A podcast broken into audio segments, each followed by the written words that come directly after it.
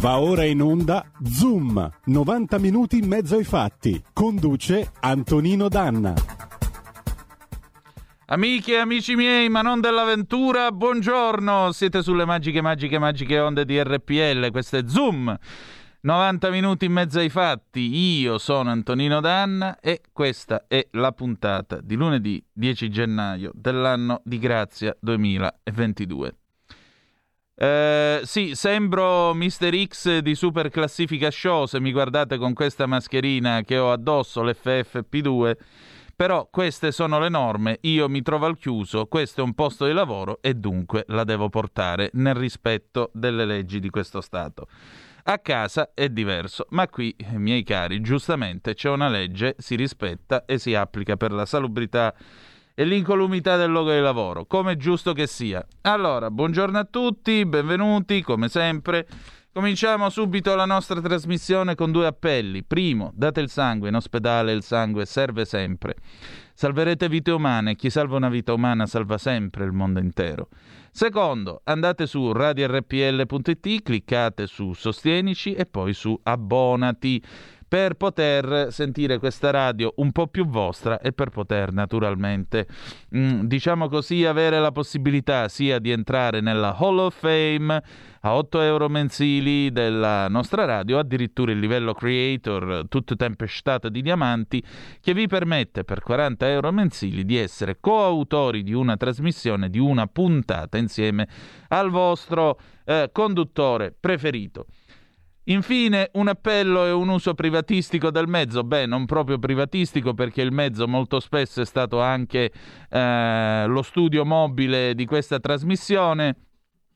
Gli alfisti in ascolto mi diano una mano al tre quattro sei sei quattro due sette sette cinque sei. Sto cercando la ventola Bitacolo per Alfa Romeo centosessantasei duemilacinque V sei del duemila. Quindi se qualcuno di voi sa dove trovarla, ha un autoricambio, uno sfascio e quant'altro, mi mandi pure una zappa al tre quattro sei sei quattro due sette sette cinque sei, che così procediamo a rimetterla in pista e faremo anche dirette da bordo dell'auto. Grazie del vostro aiuto anticipatamente. Allora, cominciamo la nostra trasmissione, la apriamo con un pezzo, è lunedì, lunedì si balla, però oggi voglio dedicare questo pezzo a tutto il popolo dell'autostrada, soprattutto ai nostri amici che viaggiano, che sono camionisti, e allora per loro, direttamente da un vero film che i veri camionisti devono aver visto almeno una volta nella vita, Giancarlo Giannini canta Una vita a metà, millenovecentosettantaquattro, e andiamo.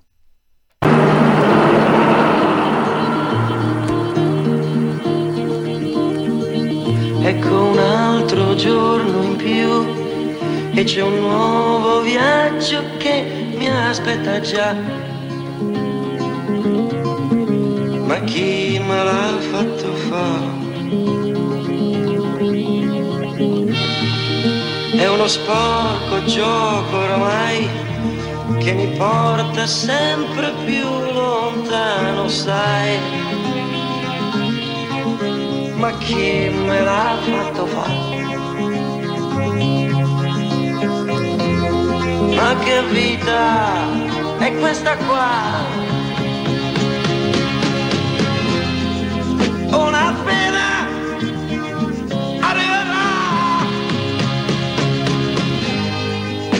La mia è una vita a metà.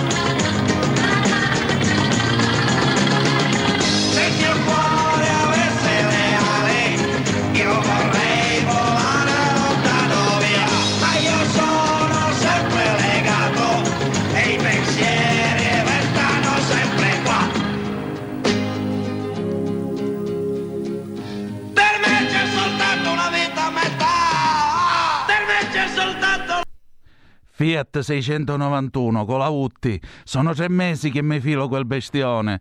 Eh sì, io devo firmare invece trentasei cambiali, non so più dove finisce il culo e dove comincia il camion. Era il millenovecentosettantaquattro quando Giancarlo Giannini interpretava Nino Patrovita, il camionista siciliano che appunto con il Sandro Colautti diventavano comproprietari del bestione, questo enorme Fiat seicentonovantuno, e si mettevano in proprio per poter eh, sbarcare il lunario, ma la vicenda, diciamo così, dopo trentasei cambiali e quant'altro sarebbe stata n- movimentata. I veri camionisti sanno di quello di cui sto parlando, se no guardate questo film, perché è un film che vale la pena mh, guardare, anche tra l'altro prodotto da Carlo Ponti, mica dal primo che passava, ed è uno spaccato anche sindacale dell'Italia di quel tempo e delle tensioni di quel tempo. Poi vabbè, c'è anche Sua Maestà il Re d'Africa, il Fiat seicentottantadue, che è il camion con cui i due protagonisti si incontrano. Tra l'altro dovrebbe essere seconda ridotta, folle, colpo d'acceleratore, manetta del, della veloce, poi di nuovo giù, folle, terza, manetta alla veloce, fino ad arrivare in quarta a sessantasei chilometri all'ora. Bene, mh, tra l'altro mentre andava il pezzo cantato da Giancarlo Giannini è arrivato l'immenso Giacomo De Berghem che mi dice: visto Giacomo De Berghem, eh, c'è poco da dire. Tu con che cosa hai cominciato, Giacomo? Raccontaci quale sarà Quale, se, qual è stato il mezzo con cui hai cominciato a ruotare per le strade d'Italia? Eh? Salutiamo tra l'altro tutti quelli che sono in barra mobile, settantatré a tutti voi, ottantotto alle camioniste, perché settantatré sono i saluti, e eh, nel gergo appunto dei baracchini del C B, e eh, ottantotto sono i baci. Andiamo avanti. È arrivata già una zappa. Mm, chi è che mi scrive? Al tre quattro sei sei quattro due sette sette cinque sei. Fiorenza, bravo, la mascherina tutti la devono portare. Ops, alcuni sono miracolati. Nei vari programmi televisivi nessuno mai visto con la mascherina. Gli rovina il trucco. E che ci posso fare io, figlia mia? Qua la regola questa è, e questa applichiamo e rispettiamo. Allora, mm, andiamo avanti con la nostra trasmissione, perché il momento è l'avvocato Claudio De Filippi. L'avvocato Claudio De Filippi è stato sollecitato e solleticato da alcune eh, vostre email che sono arrivate all'indirizzo a domanda risponde zoom chiocciola gmail.com, ve lo ripeto, a domanda risponde zoom chiocciola gmail.com, e eh, naturalmente ha deciso di tornare sul tema delle, eh, delle cartelle esattoriali. E allora io vado a eh, pescare il suo intervento. Giulio, intanto saluto il nostro condottiero Giulio Cesare Carnelli su nella plancia delle nostre magiche, magiche, magiche onde. Quando voi possiamo andare, vado. Radioascoltatori, buongiorno. Avvocato Claudio De Filippi, Foro di Milano. Già gli auguri ce li siamo scambiati la scorsa volta, ma li rinnovo in seguito alla Santa Epifania. Come riferitomi dal, dal buon Danna, molti ascoltatori hanno chiesto di eh, fare un approfondimento sulla situazione sempre delle cartelle. Avevamo già riferito la scorsa volta che le aspettative di un intervento del governo sulle cartelle esattoriali, sulle rateizzazioni, sulle rottamazioni è stato disatteso. Il, decre- il, la legge di bilancio che è stata approvata in extremis al trentuno dodici non ha previsto nulla o poco, o poco e nulla, se non il rinvio di sei mesi la legge di bilancio delle cartelle che venivano notificate fino al trentuno marzo duemilaventidue per eh, renderle esecutive dopo i sei mesi. Tuttavia, dicevamo, eh, ci sono delle novità che eh, mh, dovremmo riassumere, eh, salvo interventi successivi che sono auspicati ovviamente. Eh, chiaramente, un, in sintesi, eh, va detto che un intervento legislativo è più che opportuno, vista la gravissima situazione epidemiologica che è ancora peggiorata. Adesso si parla di tre quattrocentomila contagi a settimana, se non di più, quindi è vero che questo, eh, questa variante del Covid sembrerebbe meno eh, diciamo meno pericolosa, meno pericolosa per conseguenze letali, i numeri eh, dei morti sono inferiori rispetto al passato, però tuttavia le dimensioni di questa epidemia destano fortissime preoccupazioni. Il governo non può non tenerne conto. Diciamo che c'è anche un po' di delusione nei cittadini, nelle imprese, eh, nei, eh, negli autonomi e anche nei professionisti, ma anche appunto da parte eh, di molte famiglie che attendevano delle novità per alleviare la loro situazione di, di disagio in presenza di una situazione pandemica che abbiamo già descritto. Eh, nonostante questo, ci sono sempre margini, e noi auspichiamo che ciò avvenga, di intervento. Facevo una breve sintesi di quella che è la situazione. Fino al trentuno dicembre duemilaventuno, chi, secondo la normativa attualmente vigente, attualmente vigente, salvo modifiche, chi ha richiesto la rateizzazione eh, delle cartelle può beneficiare di un ritardo fino a dieci mesi. Questo che cosa significa? Significa che dopo l'intervento di Renzi sulle rateizzazioni, che le ha portate da un ritardo di otto a un ritardo di cinque, eh, praticamente non è più necessario pagare la prima rata, eh, non è più necessario pagare la prima rata perché la rateizzazione sia valida. Di questo noi non abbiamo mai parlato, in effetti è importante. Chi fa una rateizzazione, intanto eh, per la giurisprudenza tributaria fare una rateizzazione non è di per sé un riconoscimento di debito, eh, la giurisprudenza maggioritaria, eh, però è sempre buona norma nel caso in cui il cittadino abbia dei ricorsi pendenti, dei ricorsi tributari, delle cause, eh, delle cause contro l'ipoteca, contro i fermi, contro le, le varie, le varie, i vari pignoramenti. È opportuno, quando si fa la rateizzazione, scrivere che non costituisce riconoscimento di debito e non ehm, praticamente e non si rinuncia con la rateizzazione a nessuna causa. Questo già è così perché è solo la rottamazione che determina l'incidenza sulla, sulla causa tributaria, perché ovviamente la può interrompere una volta che la rottamazione però è stata definita, non prima, e, e pertanto eh, anche sul, eh, sul riconoscimento di debito la rottamazione potrebbe, eh, potrebbe essere, questo sicuramente, ma non la, rottama- non la rateizzazione.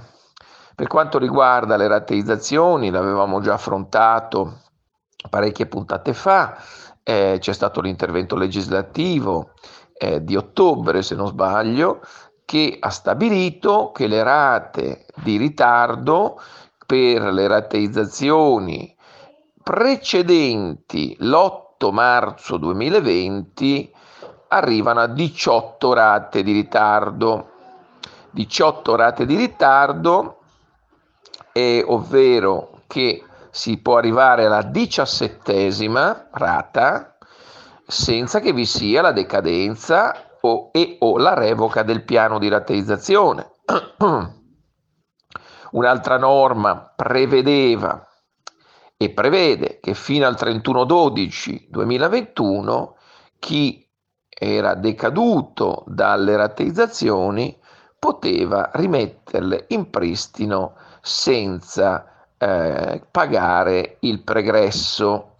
Eh, qui c'è una certa sovrapposizione tra la norma che ho citato prima, che parla appunto di diciassette rate di ritardo per le rateizzazioni precedenti l'otto marzo duemilaventi, e quelle successive per cui il ritardo massimo è fino a dieci. E proprio in questa direzione va detto che la norma dice che chi ha chiesto rateizzazioni fino al trentuno dicembre duemilaventuno può beneficiare delle dieci rate di ritardo di cui parlavamo prima, Successivamente, dal primo gennaio duemilaventidue, eh, le rateizzazioni eh, ritorneranno, eh, salvo appunto modifiche, a cinque. Quindi chi ha fatto una rateizzazione dal primo di gennaio eh, duemilaventidue avrà solo quattro mesi di ritardo e alla quinta potrebbe decadere. Questo è un po' il panorama della, eh, delle rateizzazioni. In, in, per concludere un po' la panoramica anche relativamente alle rottamazioni di cui abbiamo spesso parlato, eh, va detto che le rottamazioni adesso mh, c'è un provvedimento, l'ultimo provvedimento di cui abbiamo già parlato è quello relativo alla proroga fino al quattordici dicembre duemilaventuno per il saldo degli anni duemilaventi e duemilaventuno, ma c'è un'aspettativa che non è conclusa, che non è finita, nonostante il Parlamento, il governo Draghi, in cui sappiamo che ci sono forze come la Lega, Forza Italia, ha, ha un occhio... Fratelli d'Italia che spingono per... Eh, nonostante Fratelli d'Italia non sia nel governo ovviamente, che spingono per ottenere una modifica legislativa eh, quantomeno sul punto rottamazioni. Eh, è stata richiesta dalla legge, appunto il governo ha richiesto il pagamento dei due anni pandemici duemilaventi duemilaventuno in un'unica soluzione entro e non oltre il quattordici di dicembre.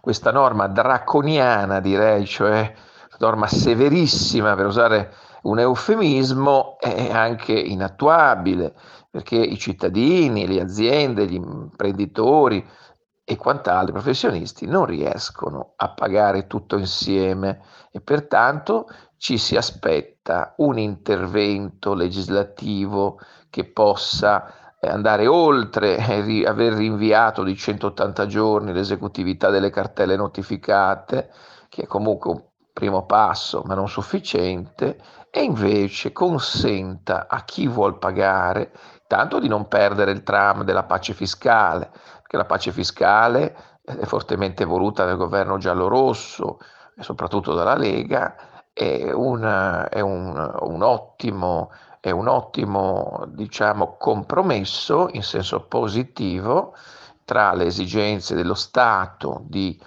ottenere il pagamento dei tributi e le esigenze dei cittadini, soprattutto in una fase come questa drammatica e non dipendente dalla loro volontà, per cui non è che la, la pandemia possa essere definita un evento prevedibile, e quindi ottenere appunto un giusto compromesso tra l'interesse dello Stato e l'interesse dei cittadini di pagare e di farsi pagare.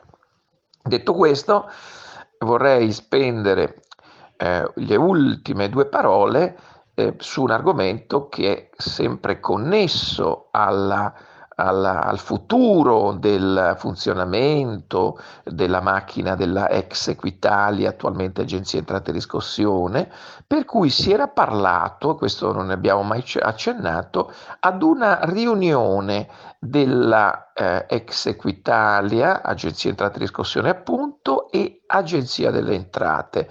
È un progetto ovviamente eh, de iure condendo, ciò vuol dire che si sta Si sta, ci si sta pensando, ma a prescindere da ciò è quello che è un argomento importante e che non va dimenticato è la necessità, soprattutto per gli anni successivi al duemiladiciassette, anno duemiladiciotto, anno duemiladiciannove, ma anche anno duemilaventi, anno duemilaventuno, di addivenire ad una seconda pace fiscale, pace fiscale bis. Su questo eh, il governo Draghi è stato incerto finora, nonostante le recriminazioni eh, giuste, eh, doverose del centrodestra, che ha sempre cercato di ottenere risultato su questo punto.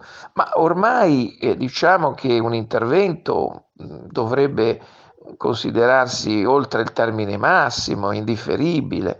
È necessario che si pensi alla rottamazione quater, è necessario che si pensi di nuovo a una forma di saldo e stralcio, è necessario che, a prescindere da chi diventerà il Presidente della Repubblica, per cui ci sono grandi personalità che concorrono, eh, interessa anche ai cittadini eh, il rapporto col fisco, un rapporto che deve andare in una direzione diversa da quella per cui finora è stato. Con la pace fiscale uno si è andati verso una direzione positiva di, eh, come posso dire, pace armata tra lo Stato e i cittadini, che nell'interesse di entrambi porta a risultati alle casse dello Stato e ai cittadini, a certezza su quello che devono pagare, sconto rispetto a quello che devono pagare,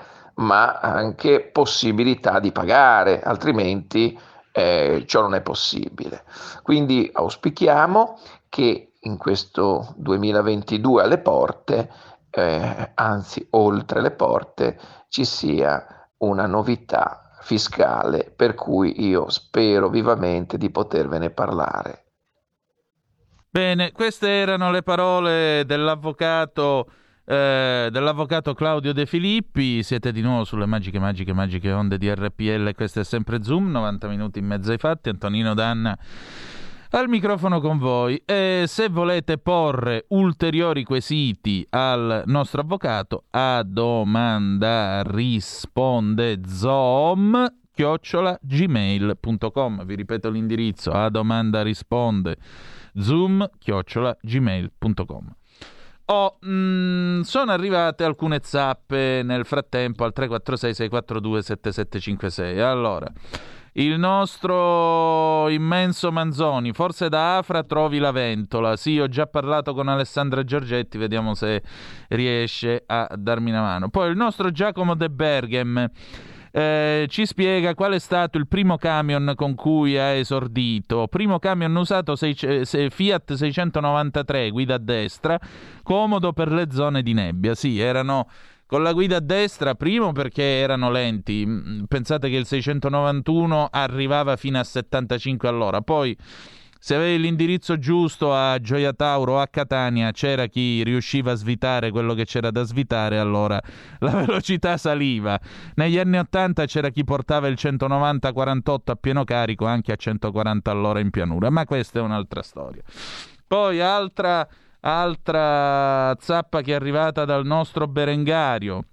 Buongiorno, vorrei segnalare una cosa strana. Il poliziotto all'ingresso del metro, dopo aver verificato la validità del certificato vaccinale, ha voluto vedere un documento e poi lo ha fotografato. È normale? Berengario in Subrico da Roma. Sai che questo francamente non lo so, sai che questo francamente non lo so, o probabilmente ha voluto eh, associare il, il Green Pass con eh, le, l'identità del personaggio che stava controllando per verificare se appattassero, chi lo sa. Questo è da chiarire, giriamo il quesito agli esperti legali in ascolto. Andiamo avanti, sono le undici, andiamo in pausa, dopodiché torniamo sulle nostre magiche, magiche, magiche onde, perché c'è il faccia a faccia con l'avvocato Consuelo Locati. We'll be right back, a tra poco. In quanti ti promettono trasparenza, ma alla fine ti ritrovi sempre con il bollino rosso e non puoi dire quello che pensi. R P L, la tua radio. Non ha filtri né censure. Ascolta la gente e parla come la gente.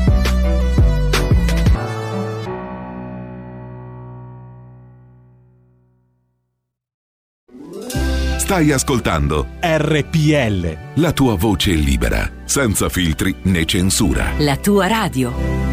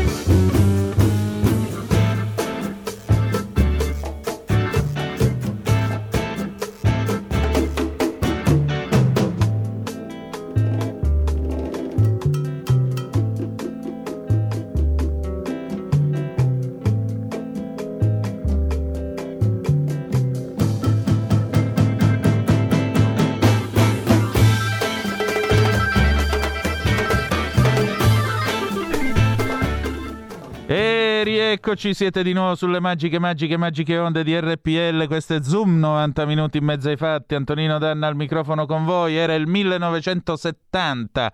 L'album è Abraxas di Carlos Santana. Ladies and gentlemen, oye come va, senti come va, oppure oggi com'è che vanno le cose, oye come va mi ritmo, bueno pagosar mulata.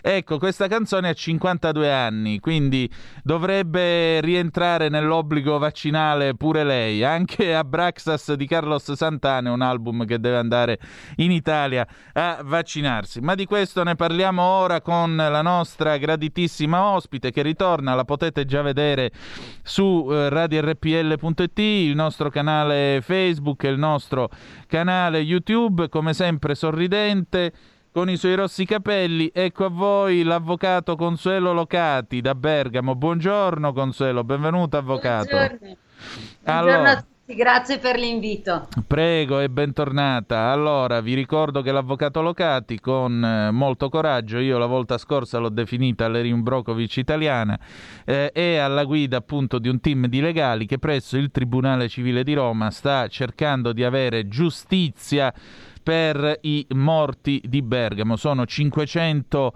eh, famiglie, pensate, che si sono messe assieme, vogliono giustizia per la gestione di questa pandemia. Ora, nei giorni scorsi l'avvocato Locati ha eh, rilasciato alcune dichiarazioni a proposito dell'obbligo vaccinale. Sapete che l'otto gennaio è entrato in vigore l'obbligo di vaccinazione per chi è over cinquanta, c'è tempo per mettersi in regola fino al primo di febbraio, dopodiché sarà l'Agenzia delle Entrate, provvedimento che, mi permetto di dire, io trovo quantomeno a metà tra il sovietico e il millenovecentottantaquattro orwelliano, a mandarti a casa una multa da cento euro. Che cosa c'entri l'Agenzia delle Entrate con la salute dei cittadini, che dovrebbe essere appannaggio appunto ed esercizio e competenza del Ministero della Salute? Questo io non riesco a capirlo, ma che volete, sono un po' dolce di sale. E eh, in particolare appunto abbiamo eh, questa dichiarazione del, eh, dell'avvocato eh, Locati, che dice appunto all'A G I: non è un caso che il C T S non sia stato consultato in relazione al provvedimento sull'obbligo vaccinale, proprio perché sarebbe stato chiaro che alcuni membri del Comitato Tecnico Scientifico sareb- non sarebbero stati favorevoli rispetto a un obbligo non giustificato. Locati aggiunge che, a quanto sembra, le regioni avevano chiesto che venisse consultato il C T S, ma questa richiesta sarebbe stata ignorata dal governo. E questo spiegherebbe anche tutti, non soltanto la polemica sul vaccino over cinquanta, ma quello che sta succedendo con le scuole, con i sindaci che cominciano a fare ordinanze per spostare il rientro a scuola di due, tre giorni. La Sicilia, eh, governata da Musumeci, ha spostato il rientro a scuola di tre giorni in avanti e non oggi dieci gennaio. Va considerata ancora, Eh, dice sempre l'avvocato Locati all'A G I, che questo obbligo avrà delle conseguenze non adesso, andando a decongestionare la rete ospedaliera, ma almeno tra sei mesi, quando in estate si sarà molto attenuata la circolazione del virus. Questa è l'ennesima prova che le istituzioni non vogliono assumersi la responsabilità delle proprie scelte e usano altri argomenti per celare le loro responsabilità nella gestione della pandemia. Avvocato, ma allora da, eh, voglio dire, come siamo combinati in questo paese? Ci prendono in giro, insomma. Questo è, per usare le parole di Tomasi di Lampedusa, che spesso ho ricordato qua in trasmissione, le parole dell'usuraio, il ricatto: se non ti vaccini non puoi vivere, non puoi andare in giro. Per non dire invece vi metto l'obbligo vaccinale e mi assumo le mie responsabilità? Ma guardi, io credo che sia un discorso molto più complesso e molto più semplice per un certo punto di vista. Qua mm. Eh, di fatto questo è un obbligo a tutti gli effetti, eh, un obbligo limitato nel tempo e un obbligo limitato per il momento a una determinata categoria di, eh, di persone. Io onestamente rientro nella categoria dell'obbligo perché ho cinquantuno anni, per cui sono soggetta anch'io all'obbligo. Ma il discorso non è tanto, eh, cioè Questo, questo obbligo ha fatto scattare ancora i discorsi Novax, Provax, ma il discorso non è tanto questo, essere contro il vaccino o pro il vaccino. Eh, il discorso è che questo obbligo rende evidente, e io eh, insisto molto su questo, che le misure prese dalle istituzioni, dal governo, diciamo così, precedentemente, nei mesi scorsi, si sono rivelate assolutamente inefficaci. Siamo passati da un governo che ha emanato l'obbligo del Green Pass, poi il Green Pass rafforzato, aveva già fatto, diciamo così, una sorta di categorizzazione delle persone tra Green Pass e Green Pass base, Green Pass rafforzato, ma evidentemente eh, sono misure che sono state assolutamente inadeguate, tant'è che noi eh, dobbiamo considerare il giorno prima, guarda caso, dell'emanazione di questo decreto legge, su cui poi, vabbè, i profili di costituzionalità li vedremo magari in un secondo momento, però al di là di quello, Eh, è stato emanato il giorno successivo alla comunicazione di trecento decessi delle persone, che sono stati trecento più ancora di quelli che, ci siano, che si erano verificati nello stesso giorno in Inghilterra, dove le misure restrittive erano state, qualche, credo da dieci giorni, abrogate. Per cui questo non è altro che la dimostrazione che tutto quello che è stato fatto nei mesi precedenti si è rivelato assolutamente inadeguato, tanto da portare a trecento decessi. Eh, questo è, è, è un fatto, no, che dobbiamo considerare. È ovvio che questo strumento che è stato utilizzato del decreto legge non fa altro che nascondere ancora quello che è l'inefficienza e l'incapacità gestionale di queste istituzioni, che da due anni continuano a utilizzare una gestione pandemica improvvisata, caotica e creativa, e lo vediamo tutti i giorni, ma lo stesso decreto pare che sia frutto di una, te, di una strategia improvvisata, caotica e creativa. Nessuno capisce nulla, le scuole, lei ha detto bene, non sanno nemmeno come affrontare questa situazione. Eh, dobbiamo anche tener conto di un altro fatto. Allora, eh, la, il fondamento di questo, di questo decreto legge Eh, è eh, il tentare di sollevare la pressione delle terapie intensive delle aziende ospedaliere in questo momento.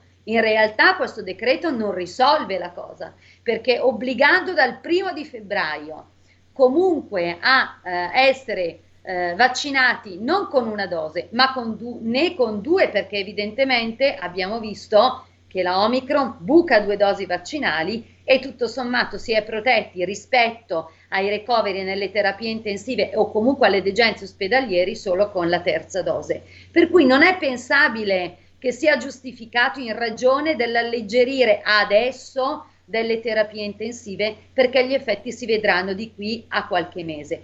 Ma non solo, a maggio del duemilaventi, maggio duemilaventi, quasi due anni, era stato emanato un decreto legge che obbligava di fatto a potenziare tutte le strutture ospedaliere, implementare i posti letto nelle terapie intensive, nelle terapie subintensive, a fare in modo che le terapie subintensive venissero trasformate, convertite in tempi eh, veloci, no? In terapie intensive all'occorrenza, all'occorrenza. In realtà già un paio di mesi fa Eh, noi avevamo reso pubblici dei dati e dei documenti che risultano anche nel sito del Ministero, in cui risultava che di fatto questo potenziamento, che tra l'altro era già stato finanziato, eh, devo dire, non è stato realizzato o è stato realizzato in minimissima parte, in modo eh, insufficiente.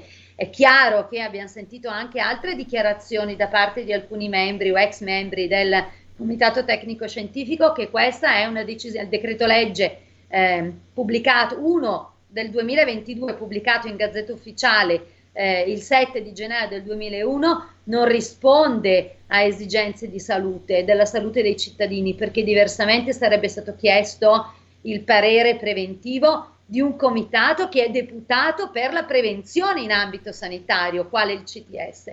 Ma risponde evidentemente questo decreto a una scelta politica, l'hanno dichiarato, l'hanno dichiarato espressamente. Poi eh, io non credo, a parer mio, che eh, questo, questo obbligo possa risolvere alcunché, nel senso che sicuramente porterà a un aumento delle persone vaccinate. Siamo tutti certi che la vaccinazione aiuta comunque a contenere gli effetti gravi di una pandemia, ma non è così, a mio avviso e avviso probabilmente anche di alcuni membri del C T S, che forse non sarebbero stati così tanto favorevoli a mettere un obbligo per categoria adesso.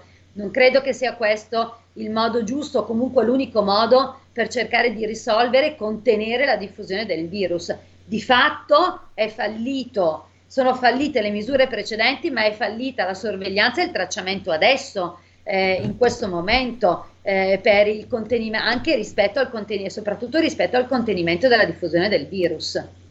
Ecco, eh, lei ha accennato anche ai profili di costituzionalità di questo decreto legge. Ricordiamo che i decreti legge vengono emanati nel momento in cui vi siano eh, ragioni di necessità e urgenza. Significa che per eh, diciamo così, per come si dice, per sessanta giorni questi sono in vigore, dopodiché il Parlamento li deve convertire in in regge. Ecco, dov'è, dov'è l'inghippo costituzionale? Dov'è che secondo lei non, non rispettano le norme costituzionali? Ma a parte il fatto che se davvero c'è una situazione così di emergenza, eh, un obbligo di questo tipo giustificato dall'emergenza, in realtà dovrebbe essere connesso allo stato di emergenza che è stato dichiarato e prorogato. Già rispetto alla proroga dello stato di emergenza bisognerebbe anche fare delle riflessioni, perché in realtà dovrebbe scadere il trentuno di gennaio, poi ci sono varie interpretazioni, comunque è stato prorogato al trentuno di marzo, per cui in realtà l'emergenza dovrebbe decadere alla decadenza dello stato di emergenza. Vedremo se poi troveranno un altro modo per prorogarlo, ma di fatto questo obbligo vaccinale, per quello che è stato anche dichiarato da eh, medici o comunque professionisti, equivale a una sorta di trattamento sanitario obbligatorio, no? Per cui come trattamento sanitario obbligatorio ci sono dei requisiti che devono essere rispettati, che in realtà pare che non possano insomma, essere invocati in questa situazione. Ma poi c'è il profilo di costituzionalità, è quello che comunque rispetto a questo obbligo c'è anche la parte della scriminante della discriminazione a questo punto, no? Perché se un obbligo vaccinale deve essere, deve essere quantomeno, se proprio ci deve essere, esteso a tutti, certo, non solo una categoria di persone, considerati anche i dati eh, che vengono pubblicati dall'Istituto Superiore di Sanità, in cui se proprio l'obbligo avrebbe dovuto essere esteso agli over sessantacinque, ma non di certo agli over cinquanta, che tutto sommato è una categoria che non è proprio così a rischio, almeno da quello che risulta dai dati pubblicati dal, dall'Istituto Superiore di Sanità. Questo di fatto poi, vabbè, insomma, eh, la discussione sulla costituzionalità eh, è molto complicata e molto complessa. Ecco, ci sono dei profili, adesso io ne ho detti un po' in maniera superficiale, però insomma bisognerebbe anche approfondirli, se ci sono. Bisogna guardare alla tutela della salute collettiva e alla tutela della salute individuale. In questa situazione, da quello che risulta dai dati, c'è un ottanta ottantacinque per cento eh, tra vaccinati e, no, e guariti, che potrebbe anche, tutto sommato, essere invocata quale punto di domanda sulla eh, tutela della salute collettiva. Ecco. Senta, abbiamo una telefonata per lei, gliela passiamo subito. Pronto? Chi è là? Eh, pronto, buongiorno, sono Edoardo, telefono da Bergamo. Ciao. Allora, tre piccole osservazioni. Eh, sposo in toto quello che ha detto l'avvocato eh, Consuelo, spero di ricordare bene naturalmente il nome. Sì. Eh, in, eh, prego. Allora, eh, il, l'articolo eh, o la normativa novecentocinquantatré dell'Unione eh, Europea dice che non bisogna fare discriminazione per quello che riguarda il vaccino. Seconda roba, eh, dal mio punto di vista vaccino è una parola impropria. Spiego subito il perché, perché si tratta di un trattamento. Il vaccino ti dovrebbe schermare. Eh, mi rifaccio a un discorso del eh, militare. Io ho fatto una vaccinazione in più rispetto a tante altre persone che si chiamava, prima del corso, pentavalente. Mi è servita moltissimo e mi ha dato una schermatura eh, e una prevenzione importantissima per eh, tante malattie.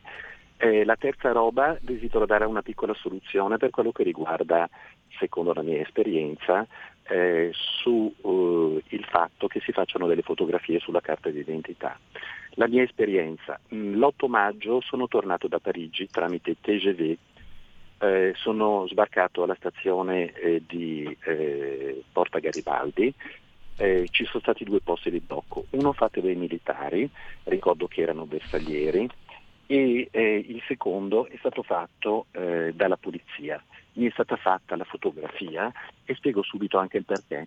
Io ho la carta d'identità che è elettronica e tramite i dati, comprese le impronte che mi hanno rilevato, riescono a sapere naturalmente chi sono, con una certa certezza. Seconda volta che sono ritornato da Parigi ancora, il due eh, gennaio di quest'anno, e eh, ancora lo stesso trattamento, eh, posto di blocco da parte degli alpini alle ventidue rotti, con, ripeto, eh, la partenza che ho avuto con T G V da Parigi, e eh, mi hanno fatto, eh, per intenderci, fotografia ancora della carta d'identità. Ecco, eh, sono tre piccole rispostine che ho desiderato dare. Grazie e a presto. Grazie tante, grazie tante. Avvocato, qui si discute di Unione Europea, di non discriminazione. Ma eh, in effetti, insomma, ci sono veramente dei profili eh, che potrebbero essere invocati, ecco, rispetto a quello che è previsto dall'Unione Europea. Ha ragione Il, l'ascoltatore che rileva questo. Eh, c'è anche da dire che, insomma, rispetto al fatto che sia un farmaco piuttosto che un vaccino, eh, bisognerebbe sentire il parere di medici. Io non sono medico, per cui posso dare semplicemente, insomma, una valutazione prettamente giuridica, ecco, rispetto a questo. C'è da dire che l'Italia eh, in questo periodo, eh, insomma, negli ultimi due anni più che altro, ma soprattutto negli ultimi mesi, ha dimostrato di essere veramente eh, incapace di, di prevedere quello che può essere il decorso di una malattia per eh, prendere delle precauzioni, no? In Europa si, tutto si, si basa, insomma, dovrebbe basarsi sul principio della precauzione.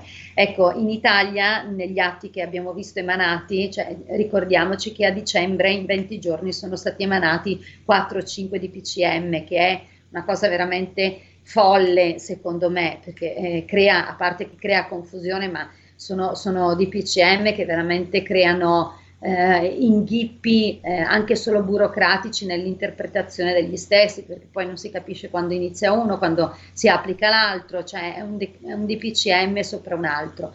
Eh, in realtà poi io mh, insomma mh, volevo anche rilevare questa cosa a proposito del fatto che questo decreto legge è emblematico, perché eh, di fatto è una prova provata, secondo me, eh, del fallimento di tutto quello che è stato fatto dalle istituzioni nei mesi precedenti. Eh, in realtà noi dovremmo, avremmo dovuto imparare dagli errori commessi soprattutto nella prima fase pandemica, no? Io vorrei rilevare, non, non è ancora stata calendarizzata la discussione sull'istituzione di una commissione d'inchiesta parlamentare sulla gestione pandemica. Per cui di, di, di cosa stiamo parlando? Come possiamo noi eh, prendere le misure nella gestione di questa pandemia se non abbiamo ancora fatto un'analisi di quello che abbiamo, di quello che è stata la gestione pandemica precedente? E questo è il risultato. Questo decreto legge è veramente il risultato e, e la prova di un fallimento eh, nella gestione pandemica da parte delle istituzioni, che tra l'altro alla fine sono le stesse in ambito sanitario che hanno gestito la prima fase pandemica e anche la seconda, e eh, che sono, si sono dimostrate eh, fallimentari sotto tutti i punti di vista, e questo risulta documentalmente. Abbiamo una seconda telefonata per lei, la passiamo subito. Pronto, chi è là? Sono io? Sì, vai. Buongiorno, Giuseppe Belluno. Benvenuto. Io volevo chiedere all'avvocato, intanto, perché si continua a chiamarla pandemia, prima cosa. Seconda cosa, che io sto raccogliendo una montagna di testimonianze, si parla di rinforzare gli ospedali, si continua con il terrore, con i contagi. Io non riesco a capire per quale assurdo motivo se ci sia una complicità, una negligenza, un'ignoranza, vengono lasciate a casa le persone malate di questa influenza con la tachipirina per tre quattro giorni, che è esattamente il tempo che poi serve per aggravare la situazione, e poi eh, c'è richiesta di ospedalizzazione. Allora questo sarebbe da denunciare, perché il signor Galli Galli, Billy Galli, no, non è stato lasciato a casa con la tachipirina e la vigile attesa. Io ho un mio amico che si è curato in cinque giorni con la terapia giusta, mentre il suo medico gli aveva detto di rimanere a casa con la tachipirina. E quando lui gli ha detto al suo medico, no guardi, per cortesia mi faccia l'impegnativa di questi farmaci, eh, perché lui aveva sentito altri veri medici che ci sono, il suo medico di base gli ha detto, ah, e chi è che le ha dato l'imbeccata? Cioè, ma avete capito quello che sta succedendo? Cioè, qui di sanitario non c'è nulla, è solo una piccola, costante, inesorabile, continua eh, manovra di restrizioni, di dittatura, di imposizioni, di insanitario, non c'è assolutamente niente. E questi parlamentari, al di là credo di una decina che si sono opposti a questo schifo, io mi auguro che quanto prima vengano tutti denunciati, condannati, perché non è possibile che io di cinquantacinque anni sia costretto per vivere, per lavorare, a un'imposizione che ormai è, c'è la dimostrazione che non serve a nulla, perché mentre il, il, la Capua, intervistata su tutti i giornali, diceva a marzo che in due mesi la cosiddetta pandemia con il vaccino sarebbe stata sconfitta, una vera dottoressa come la dottoressa Bolgan, come Montanari, come Montagnier, dicevano guardate che questo siero aumenterà, moltiplicherà le varianti che diventeranno più contagiose ed aggressive. Allora le informazioni ci sono e non riesco a capire perché il potere politico, il potere mediatico, che sappiamo sono finanziati dalla stessa elite, non divulghi queste verità. Ecco, volevo sentire un parere dalla, dalla vostra avvocata. Grazie. Avvocato, prego. E allora andiamo per ordine. Pandemia, ma perché questo è, pandemia significa, deriva dal greco pan, e coinvolge a livello mondiale questa, la diffusione di questo virus, per cui tuttora si parla di pandemia, ma perché vengo, viene coinvolta l'intera eh, popolazione mondiale. Per quanto riguarda poi le cure, io non, non, non voglio né posso entrare nel merito di questa di questa vicenda, di questa discussione, perché non ho le competenze mediche. Di sicuro eh, ci sono dei protocolli che sono stati validati, eh, seppure in ritardo. Di sicuro bisognerebbe chiedere, insomma, perché questi protocolli alternativi, tipo eh, le terapie monoclonali, non vengono applicati regolarmente, piuttosto che vengono applicati solo in ritardo, piuttosto che solo ad alcune persone. Su questo io non posso entrare nel merito, bisognerebbe veramente chiedere a, a medici e professionisti. Eh, di sicuro ci sono, mh, cioè quello che ha detto il, il, l'ascoltatore è un pensiero che accomuna tutte le persone e, e mi chiedo, eh, insomma, ehm, mi chiedo no, però insomma, lo, lo, ritengo, eh, lo ritengo un pensiero che avrebbe dovuto essere considerato eh, da parte degli organi governativi. Ricordiamoci che non c'è stata alcuna discussione in Parlamento rispetto ovviamente a questo decreto legge, eh, che di fatto porta alla firma, diciamo così, questo obbligo del presidente Mattarella, e altro non avrebbe potuto essere trattandosi di obbligo sanitario. Però eh, avrebbe dovuto essere comunque eh, oggetto di discussione parlamentare, cosa che non è stata. Per il resto mh, ho sentito anch'io l'intervista del professor Galli, ho sentito in effetti ancora adesso eh, le eh, prescrizioni per chi è sintomatico a casa sono eh, il paracetamolo e la, e la, e la vigile attesa. Eh, queste sono le, le disposizioni governative. Eh, come cittadini non possiamo fare di fatto in questo momento altro che capire se ci sono gli estremi per poter agire, quantomeno a chiedere una spiegazione di quello che sono queste prescrizioni. Esatto, vorrei anche dare un chiarimento. Si continua a parlare di questa cosa che i vaccini causano le varianti perché l'ha detto questo, quello e quell'altro. Bene, eh, mi rifaccio all'ANSA del ventotto luglio duemilaventuno. I vaccini anti-Covid non causano le varianti, ma da soli non possono arginare un'ondata di infezione come quella in corso, almeno fino a quando un'alta percentuale della popolazione non sarà efficacemente protetta. A precisarlo è un approfondimento pubblicato sulla rubrica Dottore, ma è vero che a cura della Federazione Nazionale degli Ordini dei Medici, F N O M C E O, per far chiarezza sulla fake news che sostiene come sarebbero state le campagne vaccinali a indurre il virus a trovare nuovi modi per sfuggire agli anticorpi. Questa sbagliata opinione si è diffusa soprattutto in, merito, in seguito alle dichiarazioni di alcuni medici che hanno collegato due fenomeni avvenuti in tempi ravvicinati, il fatto che di varianti si è cominciato a parlare quando è iniziata la campagna vaccinale.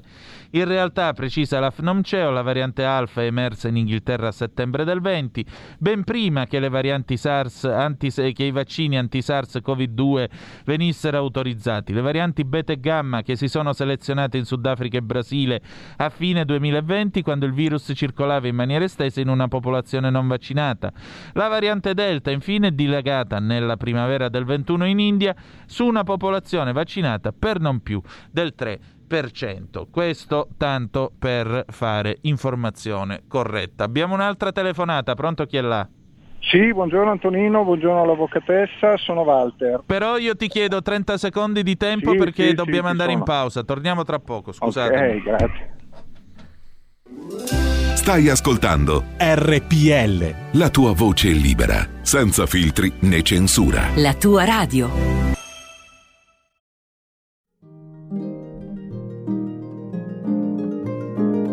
Cari ascoltatori, vi ricordiamo che l'angolo della musica classica, condotto in studio da Auretta Pierotti Cei, cambia orario. Andrà in diretta ogni sabato a partire dalle tredici. Appuntamento con la grande musica.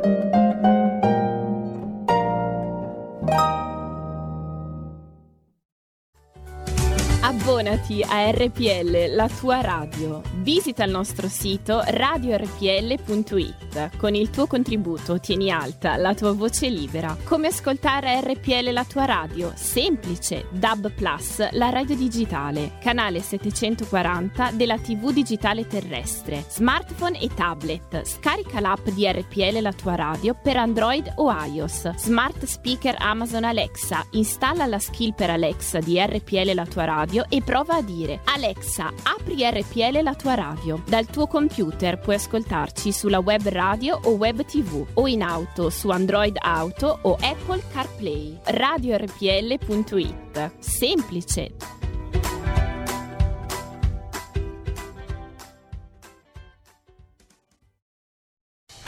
Porta con te ovunque R P L, la tua radio. Scarica l'applicazione per smartphone o tablet dal tuo store o dal sito radio erre pi elle punto it. Cosa aspetti? E rieccoci, siete di nuovo sulle magiche, magiche, magiche onde di R P L. Questa è sempre... Eh, Zoom, novanta minuti e mezzo ai fatti. Antonino Danna al microfono con voi, nostra graditissima ospite, l'avvocato Consuelo Locati. Allora, avvocato, c'era la telefonata del buon Walter in attesa, la passiamo subito. Vai Walter. Sì, mi chiedo scusa perché ho chiamato avvocatessa, mi sono giocato il cervello, l'avvocato. Ma va benissimo. No, non mi pia- non piace a me, lei è un avvocato. Cioè, scusi, eh, non voglio essere omologato, lei è un avvocato. Due domande semplici, semplici, semplici. La prima è questa. Io non guardo i dibattiti televisivi perché non mi sono mai piaciuti, ma sicuramente posso dire che non c'è mai stato un dibattito aperto, pulito, cinque minuti uno, cinque minuti l'altro, fra i pro e i contro. I pro e i contro qualsiasi cosa. Pro vaccini, contro vaccini, pro cure domiciliari, contro le cure domiciliari. Io non so se voi ne avete avuto la, la sensazione che da qualche parte ci sia stato un confronto serio, sereno, aperto di questo tipo. La seconda è un'esperienza personale e sarebbe secondo me una soluzione banalissima. In Inghilterra il governo di questi barbari invia ad ogni cittadino un tampone al giorno, glieli manda ogni settimana se li vuole cittadino, di modo che il cittadino si eh, fa il test a casa, uno al giorno, e verifica se è contagioso o meno. Se è contagioso prende le sue precauzioni, se non lo è fa quello che deve fare. Non sarebbe poi così difficile, visto che abbiamo speso milioni di euro per i banchi a rotelle, mandare a ogni cittadino un test rapido, se lo fa la mattina, sei a posto, vai a fare quello che devi fare, poi ti proteggi comunque con la mascherina quando sei in ambienti chiusi. Non so, questo è, la mio, è il mio pensiero e la considerazione di fatto. Avvocato, saluto. Prego. Sì, eh, tra l'altro questo intervento mi dà l'aggancio perché volevo fare una piccola precisazione. Prego. Allora, non so, dibattiti penso che comunque ce ne siano stati, io forse mi sfugge, ma eh, onestamente poi qualche volta decido anche di spegnere la tivù e di non leggere i giornali, perché ehm, eh, dopo due anni penso che sia anche abbastanza sufficiente la comprensione di quello che sta succedendo. Per quanto riguarda l'Inghilterra, vero, ma non ne mandano solo uno al giorno, ma ne mandano, mandano una confezione che contiene dei tamponi, tamponi rapidi, insomma, dell'auto, dell'autotest, eh, rapportati al numero dei componenti del nucleo familiare, per cui sicuramente avrebbe, per esempio, questo sarebbe stato una, uno degli strumenti a disposizione della Eh, della, insomma, del, del Ministero per cercare di tenere sotto controllo comunque l'andamento della diffusione del virus. Eh, l'altra cosa, proprio rispetto al monitoraggio di quello che sta succedendo, eh, quando io parlo del fallimento delle misure precedenti, no, che poi sono culminate con l'emanazione di questo decreto legge eh, uno duemilaventidue, sta anche nel fatto che, eh, per esempio, uno degli, dei, dei fattori fallimentari è stata la comunicazione. Allora, a tutti è passata per mesi e mesi la comunicazione che eh, chi era vaccinato era immune, eh, mh, seppur eh, non si doveva intendere l'immunità come impossibilità di essere contagiati e trasmettere il virus. Vero che il vaccino Eh, dà la possibilità comunque a chi eventualmente viene contagiato di non avere sintomi o avere sintomi blandi e di trasmetterlo anche in maniera molto più blanda, perché questa è la funzione eh, che dovrebbe essere la funzione di un vaccino. Però è altrettanto vero che accanto alla vaccinazione dovevano essere, dovevano fa- essere continuate a essere, eh sì, bisognava continuare, scusate mi sono incartata, bisognava continuare a insistere sulle misure di distanziamento sociale, di igienizzazione e di mantenimento delle mascherine, soprattutto nei luoghi chiusi, cosa che per un certo verso a un certo punto non è più stata fatta ed è venuta meno. Questi sono le informazioni, le, le, le, gli strumenti che possiamo anche considerarli banali, ma che in realtà sono molto importanti, soprattutto a fronte di una diffusione così eh, decuplicata di questa variante eh, Omicron, per cui tutto deve essere considerato. Eh, poi lo strumento del tampone eh, sarebbe stato uno strumento di monitoraggio importante, però è altrettanto vero che Eh, siamo dovuti intervenire per cercare di calmierare i prezzi di un tampone rapido, perché non c'era nemmeno più eh, la sicurezza o, o quantomeno un, un costo, eh, diciamo così, che potesse essere eh, eh, andar bene, insomma, essere messo per tutte le a, posto a carico dei cittadini, che fosse unico per tutti i farmacisti o per, per tutte le farmacie. Questa è la situazione dell'Italia. Avvocato, un'altra telefonata, anzi due, le prendiamo in rapida successione. Pronto chi è là? Sì, ciao, sono Massimiliano. Ciao. Buongiorno avvocatessa, avvocato. Ma Buongiorno. Comincio con una banalità. A me verrebbe voglia veramente di andare a stabilirmi a Roma, perché a Roma ci dovrebbe essere un'aria talmente pura che ci sono due persone, due per, che oltretutto sono miei coetanei, no? Che baciano, a, a, vanno in giro, toccano gente, eccetera, eccetera. Hanno fatto tre vaccini come li ho fatti io, però io quelle cose lì non le posso fare perché sennò sarei a rischio di prendere il Covid. E questi sono Mattarella e il Papa. Ieri il Papa, no, alla messa a, a, a, toccava i bambini, toccava senza mascherina, e questi qua non si infettano, vabbè, forse l'unto del Signore. Un'altra cosa, per quanto riguarda invece i tamponi, facciamo caso, mettiamo caso che, tutta la, che tutti quelli che devono andare a lavorare eccetera si rifiutassero di fare i tamponi. Cosa succede? Si ferma l'Italia, giusto? Si ferma l'Italia, e allora il governo cosa farà? Io, se si dovesse fermare l'Italia, chiedo, il governo cosa farà? Una se- l'ultima cosa, voglio invitarti, te Danna, a fare una ricerca in Australia, tu che sei bravo a fare queste cose. In Australia ci sono cinque protocolli con cinque medicamenti diversi che partono dal primo giorno, il terzo giorno, il, cin- il quinto giorno e il sesto giorno. E allora perché loro hanno queste cure che, che, e, e guariscono, e noi non, non sappiamo niente, ci tengono come degli ignoranti? Vi saluto. Scusa, io ho scritto un libro sul plasma iperimmune, sai che mi importa della, dell'Australia.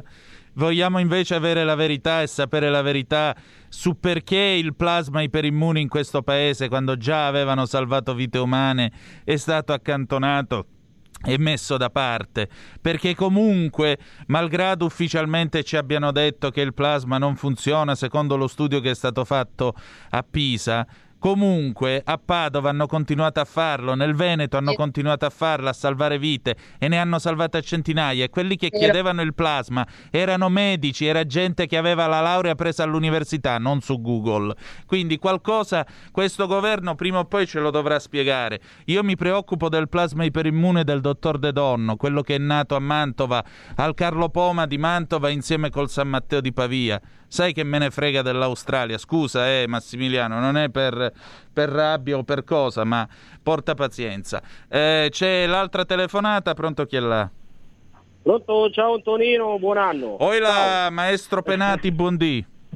Buondì, buondì. Saluto anche l'avvocato, che presumo siamo anche coscritti e quindi siamo anche sottoposti al, all'obbligo vaccinale, no? Sì. Io, metto le mani avanti, io ho già fatto i miei due vaccini, sono in attesa del terzo, e ho fatto anche quello antinfluenzale di mia spontanea volontà, come faccio ormai con l'antinfluenzale da vent'anni. Però volevo chiedere, eh, oltre che giustamente tu dici tra un po' il governo dovrà spiegare un po' di cose, ma parecchie cose avrà da, da spiegare in questi due anni di gestione, diciamo, pandemica di questa situazione qua. Ma volevo chiedere il consenso informato, dal momento che io adesso sarò obbligato a fare il terzo vaccino, ci sarà sempre da firmarlo oppure sparisce, nel senso che è un obbligo che con decreto legge il governo mi impone? Tra virgolette, lo andrò a fare, però un conto è farlo di propria spontanea volontà per il bene mio personale e per chi mi sta vicino per contenere questa malattia, e un conto è un obbligo. Cambia un attimino un po' la cosa. Ecco, questa è una questione, è un quesito molto interessante. Bravo Francesco, ecco. Bravo. Grazie, grazie Antonino. Ogni tanto qualche cosa di buono lo dico anch'io. Saluto l'avvocato e, e auguro tutti un buon anno, sperando che si vada un po' a migliorare questa situazione qua. Speriamo. Statevi bene e viva la vita. Ciao. Sempre. Avvocato, in effetti il quesito che pone il buon, il buon Francesco, eh, il nostro amico nonché anche eh, D J, eh, giustamente dice: ma scusate, se io sono obbligato, perché devo firmare il consenso informato? Ma è, è uno dei profili di incostituzionalità, diciamo così, eh, sospetta anche di questo, di questo decreto, perché in realtà esiste la legge del millenovecentonovantadue, la duecentodieci del novantadue, che stabilisce che di fronte a un obbligo vaccinale non sia previsto eh, la sottoscrizione del consenso informato. Certo è che qui viene interpretato, eh, ci sono state già, no, delle dichiarazioni in cui si dice: beh, ma questo non è un consenso informato, ma in realtà anche quando si portano i figli, a, i bambini eh, per le vaccinazioni obbligatorie, si rende edotti Eh, della, della, delle conseguenze, insomma, che potre, degli effetti collaterali di questo vaccino. Certo, eh, peccato che però in questo periodo quello che viene fatto sottoscrivere in sede di vaccinazione non è proprio eh, un'informativa rispetto alle conseguenze, ma anche una sorta di manleva, per cui è chiaro che nel caso, manleva nei, nei confronti insomma, eh, della, della, dello Stato, dei medici, delle A T S, insomma di tutti gli organi competenti, chiamiamoli così in generale. È chiaro che con l'introduzione dell'obbligo questo deve scomparire, a certo. prescindere dal fatto che eh, cioè, le responsabilità rimangono, non esiste la manleva proprio perché si tratta di obbligatorietà vaccinale. E in più impone a questo punto, mi sembra ragionando per facta concludenzia, eh, c'è stato un tempo in cui anch'io ho bazzicato le aule di tribunali, poi sono uno che ha buttato la toga alle ortiche, le chiedo scusa avvocato, ma eh, no, no. Eh, ragionando, ragionando appunto in, questo, in questi termini e lavorando per deduzione, allora deduciamo anche un'altra cosa: se io vengo obbligato e quindi non devo firmare il consenso informato, lo Stato deve anche predisporre adeguate somme nonché un sistema assicurativo nel caso in cui dovesse succedermi qualcosa, perché il vaccino certamente è sicuro, ma alle volte sono successi dei casi, e ahimè questi sono accaduti, in cui però Eh, per eh, vari motivi e così via c'è stata qualche controindicazione, qualche problema. Poi vabbè, certa stampa, certa propaganda ormai ha fatto passare il messaggio: se ti vaccini muori, ma questo è un altro paio di maniche. Que- noi non stiamo a fare fake news e ad avvelenare i pozzi, però è vero che ci sono state diciamo delle complicazioni. Allora, eh, obbligo introdotto sopra i cinquanta, de- classe settantadue e precedenti mi va bene, dopodiché però i risarcimento dei danni? Vabbè, ma dovrebbero rimanere a carico, ovviamente a carico dello Stato, ma quello che dice lei è la cosa che dovrebbe essere fatta. Bisogna capire se la faranno o se troveranno qualche altro escamotage. Bene, bene, sempre, sempre meglio. Io comunque continuo a pensare che alla fine di questa pandemia ci voglia, ci vorrà una seria riforma anche costituzionale, perché non è possibile che questo Stato, alla prova di un evento così eccezionale, abbia risposto in questo modo così disarticolato e disorganizzato fin dall'inizio.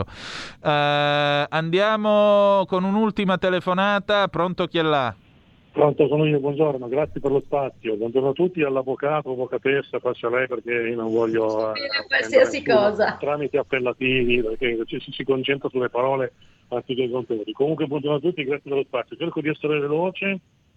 Allora, ehm, non so se l'avete già detto e mi scusi tantissimo, però non posso stare tutto il giorno alla, alla radio e spero che possa servire come ripasso per chi l'ha già sentito.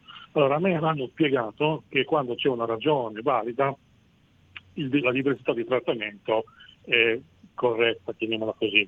Se non c'è una ragione valida è una discriminazione, quindi non so se ci sono dati scientifici su cinquanta anni in giù, no, cinquanta anni in su, sì, obbligo vaccinale, perché se c'è una valutazione almeno con una base scientifica, allora sì. Se invece come, no, come ha spiegato capito, l'avvocato Locati in apertura, chiedo scusa, una, una tratt- chiedo scusa, trattativa un mercato, uno ne voleva sessanta, l'altro quaranta, a me sembra di essere un mercato. Sì, infatti, ti sto rispondendo. Quindi... se mi lasci parlare un attimo, per cortesia. L'avvocato Locati, in apertura del suo intervento, ha già precisato che sulla base dei dati dell'Istituto Superiore di Sanità questa misura non sembrerebbe essere giustificata, dovendosi invece ricorrere a una misura di obbligo vaccinale sopra i sessantacinque anni, se di obbligo vaccinale dobbiamo parlare. Me lo conferma, avvocato? Ho riferito? Sì, sì, confermo. Eh, ho riferito correttamente. Quindi passiamo al secondo punto del tuo intervento. Prego. Il secondo punto del mio intervento è che, se non ho capito male, la Costituzione, grazie a Dio che ce l'abbiamo, non sto dicendo che è la più bella del mondo, perché non è questo il punto, ma prevede una riserva di legge. Qui l'avvocato mi correggerà se sto dicendo degli, degli, delle, delle inesattezze. È vero che il Parlamento sta praticamente approvando di tutto, oltre, oltre eh, all'abuso, a mio parere, della decretazione di urgenza, perché sono talmente tanti che il, il potere che si connette ad un diritto di emanare decreti di urgenza, secondo me, lo fa per motivi diversi da quelli che furono le ragioni per le quali si ammise di fare decretazione di urgenza. Quindi una specie di abuso del diritto ci sta. E comunque una riserva di legge, cioè il decreto deve essere poi trasformato, chiamiamolo così, eh, in legge tramite l'approvazione parlamentare. Quindi mi, mi piacerebbe sapere se è corretto, se, se è lecito un obbligo basato su un decreto anziché su una una legge. Boh, è un decreto legge eh, che è un atto avente forza di legge. Non sono delle conseguenze sulla persona, quindi non so se è corretto mettere un obbligo quando c'è una conseguenza sulla persona. Grazie mille, buon... grazie per lo spazio. Eh, grazie mille. Prego, prego. Eh, un decreto legge è un atto avente forza di legge, tant'è vero che deve essere convertito in legge entro sessanta giorni a pena di decadenza.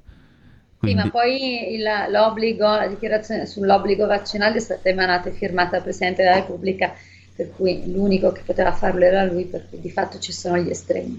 Ecco. Eh, avvocato, per concludere, così ci avviamo alla fine di questa nostra chiacchierata. Io la ringrazio come sempre della sua disponibilità e del suo tempo.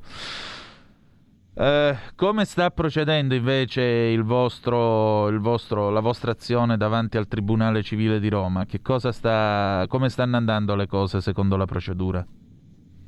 Ma adesso abbiamo un'udienza fissata al trentuno di marzo del duemilaventidue, che evidentemente si terrà ancora probabilmente a trattazione scritta, perché eh, in ottemperanza della normativa anti-Covid dovrebbe essere eh, ehm, svolta in queste, con queste modalità. Nel frattempo stiamo eh, ultimando un ulteriore atto di intervento per altre decine di persone, di familiari che intervengono in questa causa. Eh, vedremo poi che cosa, quali provvedimenti prenderà il giudice. Dovrebbe iniziare l'istruttoria vera e propria eh, il trentuno marzo e poi vedremo un attimo eh, l'evolversi. Eh, questi sono i passi di fatto. Comunque eh, allo stato mh, dovrebbero essere circa seicento i familiari delle vittime, non le famiglie ma i familiari delle vittime. Nel frattempo eh, ricordo anche che con tutta questa eh, discussione sui, su questo decreto legge si è eh, accantonato un po', è, caduta, è calata un po' l'attenzione sul fatto che entro il quindici di gennaio il professor Crisanti dovrebbe depositare la perizia che è stata eh, commissionata eh, dalla Procura di Bergamo nel procedimento penale eh, che eh, insomma, eh, viene portato avanti da due anni Eh, proprio dalla Procura sulla, sulla questione della gestione pandemica, quindi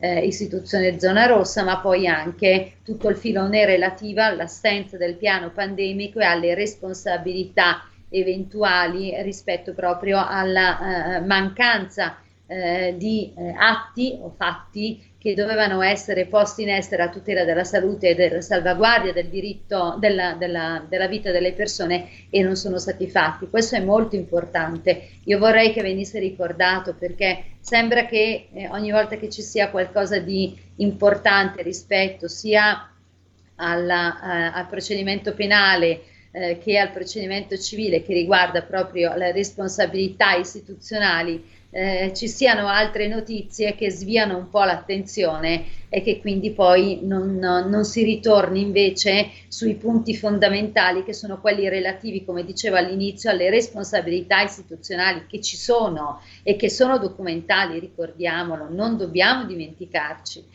che chi ha gestito la pandemia, soprattutto nella prima, seconda e terza fase, ma che tuttora sta gestendo questa pandemia, ha delle grosse responsabilità che risultano documentali peraltro e che noi abbiamo depositato sia a Roma che in parte a Bergamo. Poi vabbè, la Procura di Bergamo ha in mano innumerevoli migliaia di altri documenti, però insomma ci sono anche i nostri. Grazie avvocato, grazie davvero. Grazie a voi. Al piacere sempre di riaverla presto tra di noi. Grazie ancora. Grazie. Grazie. Allora, arrivederci. riprendiamo, arrivederci, riprendiamo la linea. Ringrazio anche il buon Manzoni che me l'ha segnalato. Ansa delle undici e trentuno, è morta Silvia Tortora, la figlia di Enzo, giornalista per la tivù e la carta stampata, si è spenta in una clinica romana questa notte a cinquantanove anni. Nel millenovecentottantacinque aveva cominciato a collaborare con Giovanni Minoli a Mixer, un sodalizio destinato a durare nel tempo per la partecipazione alla Storia Siamo Noi, vent'anni più tardi, nel quale ricostruì avvenimenti centrali alla storia italiana, ma soprattutto realizzò ritratti di grandi personaggi della politica, spettacolo e sport. Dal mio punto di vista non è cambiato nulla, sono trent'anni di amarezza e disgusto, disse Silvia in occasione del trentesimo anniversario della morte del padre. Mi aspettavo una riforma del sistema giudiziario, invece non è accaduto, i processi continuano all'infinito, anzi in trent'anni c'è stata un'esplosione numerica. Beati coloro i quali hanno fame e sete di giustizia, perché saranno saziati. Pace a te, Silvia Tortora, e che Dio ti benedica. Noi siamo arrivati alla fine di questa puntata e salutaci Enzo, che era un gran signore, un uomo per bene, che è stato distrutto da un procedimento giudiziario che definire osceno e fargli un complimento per quello che è accaduto. Allora, noi siamo arrivati alla fine della nostra puntata, vedete che già si agita dietro di me l'adorabile Moira Romano, che saluto molto rapidamente. Buongiorno. Ammazza, come vai? Oggi sei proprio una saetta, saetta Moira, Moira, eccola qua, eccola qua. Tra l'altro nei giorni scorsi è stato il tuo compleanno, tanti auguri. Grazie. Ecco, Grazie. Chi sei utoi, mi raccomando, non ti sbagliare. Che cosa, che cosa c'è adesso di bello? Allora, quest'oggi di buono? Parliamo di asili nido, quindi bambini, sì, maestre, genitori che hanno insomma questa problematica sempre con la nuova regolamentazione, quindi vediamo un attimino con due ospiti, una tramite Skype e una naturalmente sarà qua con me, e sì, vediamo come si comportano all'interno dell'asilo con questi trottolini. Amorose du du da da da. E il tuo nome sarà sul cartellone che fa della pubblicità, eh, eccetera, bravo, eccetera. Va bravo, bene. Sei. Bene, allora io vi lascio nelle mani dell'adorabile Moira Romano. Che dire di più? Noi per oggi abbiamo finito. Ci ritroviamo domani alle dieci e trentacinque trattabili sulle magiche, magiche, magiche onde di R P L. Grazie per essere stati con noi. La canzone d'amore con cui ci lasciamo è una bellissima canzone per chi è rock dentro, tipo Moira. Eh, Jimi Hendrix, wow. The Jimi Hendrix Experience, Little mm. Wing, millenovecentosessantasette. L'hai scelta tu? Sì. Ah, oggi proprio alla grande, Antonino. Ehi sorella, io sono bravo, un tipo cosmico, amica. Grazie per essere stati con noi e ricordate che the best, best is yet to come, il meglio deve ancora, ancora venire. venire. Vi hanno parlato Antonino Danna e Moira Romano, buongiorno. A dopo. Avete ascoltato Zoom, novanta minuti in mezzo ai fatti.